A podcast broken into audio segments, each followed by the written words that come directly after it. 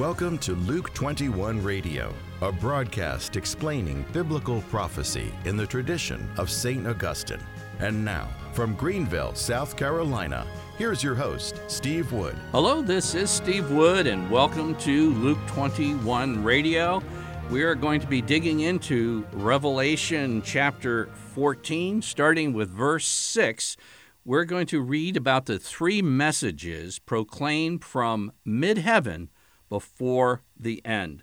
And it starts like this Then I saw another angel flying in mid heaven with an eternal gospel to proclaim to those who dwell on earth, to every nation and tribe and tongue and people. And he said with a loud voice, Fear God and give him glory, for the hour of his judgment has come, and worship him who made heaven and earth, the sea, and the fountains of water. Now, we need to ask ourselves in this first proclamation, and we're just digging into the first one. These are really important proclamations. This is like the final warning for the unbelieving world, and it's the final encouragement of faith for those who are faithful to Christ. So, in this first proclamation, this first message, we have to ask ourselves well, what is the eternal gospel? Because it certainly doesn't have anything to do about what we call, quote, getting saved. Well, let me tell you what the eternal gospel is. In a nutshell, it is a royal proclamation. Or to say it in another way, the eternal gospel is the proclamation of the kingship of Jesus Christ. Now, most Christians today imagine that the gospel is about me. God loves me. God forgives me. He is my Savior, and God gives me eternal life. Now, those are blessings that are obviously come through salvation in Christ, but the gospel isn't about me, it's about He or Him. The gospel is about who Jesus is, what he has done, his death, resurrection, ascension, and his universal kingship. Professor N.T. Wright, who is widely regarded as one of the top three biblical scholars in today's world, some would even put him at the very top. He's an Anglican scholar. This is what he has to say about the message of the gospel. Quote, all four Gospels are telling the story of how God became king in and through his story of Jesus Christ. This is the central theme of the Gospels. Christians in the West have failed even to glimpse, let alone preach, the story of Matthew, Mark, Luke, and John. Tell the story of how God became king in and through Jesus. That's the essence of it. And I dare say, if you ask 10 people, maybe one out of 10 would get it. If you asked 100, might be higher than 90, would fail to acknowledge that the essence of the good news is the proclamation of the kingship of Jesus Christ. And you have to have that because there's going to be an alternative kingship to come to this very democratic, do your own thing world. There's going to be an autocrat of universal authority called the Antichrist. And unless you have a firm belief in another kingship, you're going to cave. In Acts chapter 16 and verse 6, talking about the apostles, these men who have turned the world upside down have come here. And you notice in today's world, I mean, if you look at the news, it seems like the world's turning the church upside down instead of the church turning the world upside down. But they are all acting against the decrees of Caesar, saying that there is another king, Jesus. This was central to the gospel proclamation in the book of Acts. There is another king, Jesus. This is what Christians were proclaiming even if it means their death during the final days of this world. There is another king, Jesus. Where does this come from? In the Old Testament, this whole idea of the gospel, in English, you have the noun, gospel, and then you have the verb to evangelize, and both are from the same Greek root that resemble the word evangelize. It's the same word. One's just a noun, one's the verb. There's same root.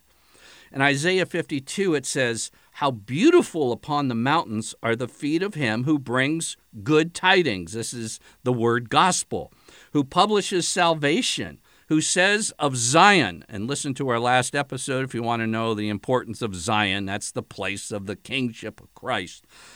It says, Who says to Zion, Your God reigns. That's the gospel. Hark, your watchmen, lift up their voice. They sing for joy and seeing the return of the Lord to Zion, Zion, Mount Zion, the city of the great king. Jesus himself said, Matthew 24 14, many people think this this gospel will be preached to the whole world for a witness to all the nations, and then the end will come. That's not what he said.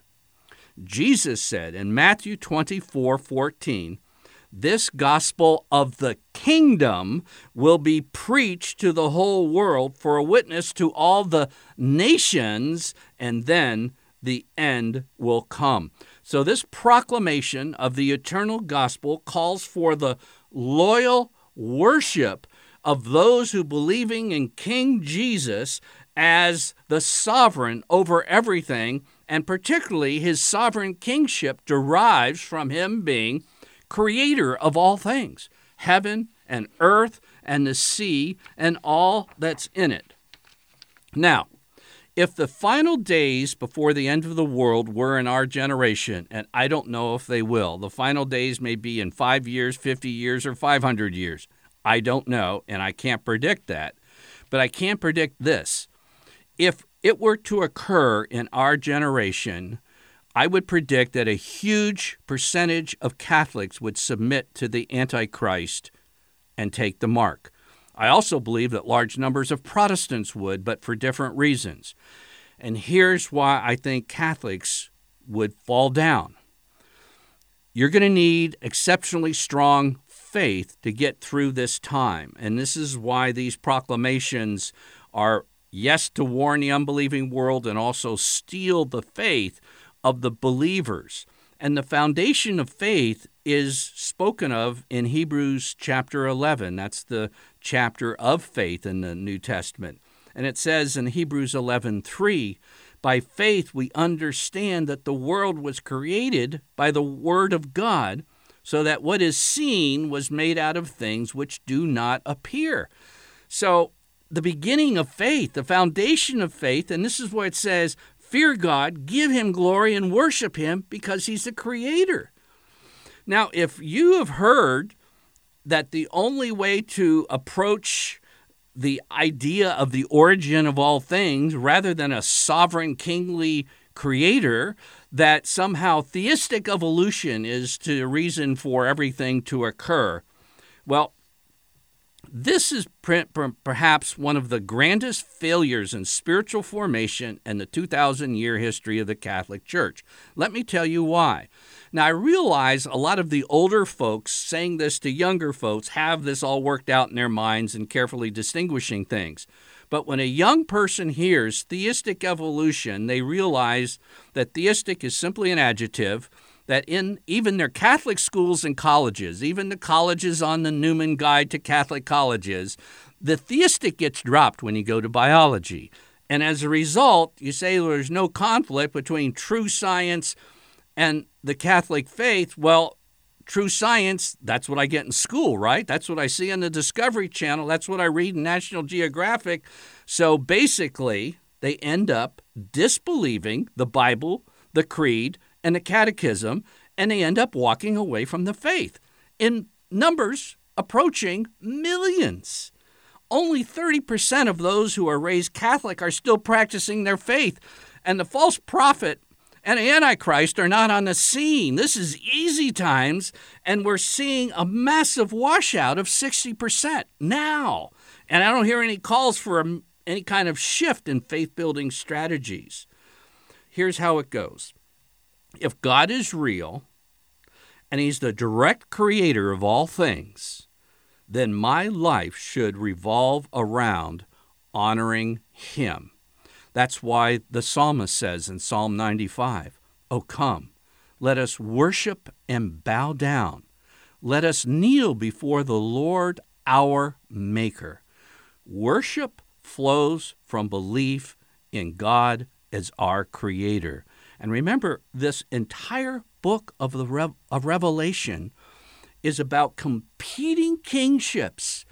Is man deifying himself corporately and in the person of the Antichrist, enforce worldwide government, financial systems, and religious systems to bring this, yes, to the very modern world. And in contrast, there's the kingship of Jesus.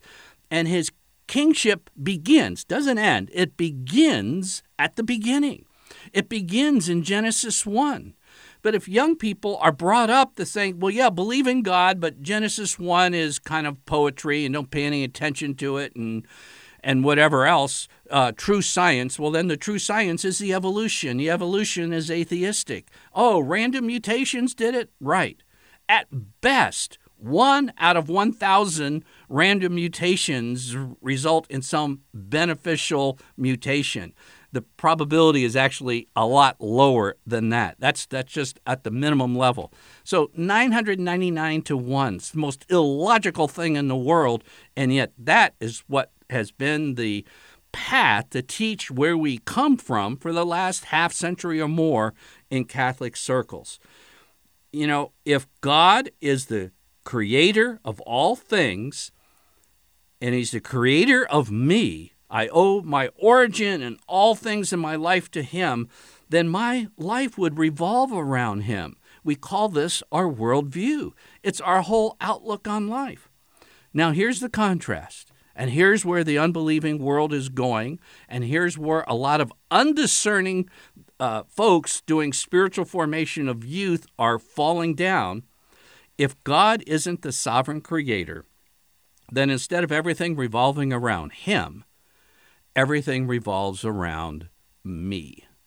And those are the two poles, so to speak, that are going to come into galactic conflict during the final days. And here we don't even have persecution going on in the United States of America. Well, we do have some, but it's it's limited, not like anything which is going to come on the world. And yet we have so many falling away. So, what would you do to prepare your children for these times. We don't know when they're going to come. What would you do to prepare your youth group for these times? In the early church, there was a document called the Didache. They started early editions of this before the last apostle died. It was used to train first century Catholics to live as Catholics in the middle of a pagan world. And they taught and instructed about the Antichrist. So, how do you steel young people and old people to resist his claims? Well, you teach the first line of the creed that he's the maker of heaven and earth. You teach Genesis 1 as if it's true. If you need some science with that, I'd suggest you look into some intelligent design resources, and I can recommend some if you need some from high school up to PhD level. And most of all, start with the Gospel of John, the very first words. In the beginning was the Word. The Word was with God, and the Word was God. All things were made through him, and without him was not anything made that was made. That's King Jesus. And I'm Steve Wood, your host. You've been listening to episode 109 of Luke 21 Radio. Luke 21 is a radio outreach of Family Life Center International. To learn more about biblical prophecy and to order copies of Luke 21 broadcasts, visit us online at luke21.com.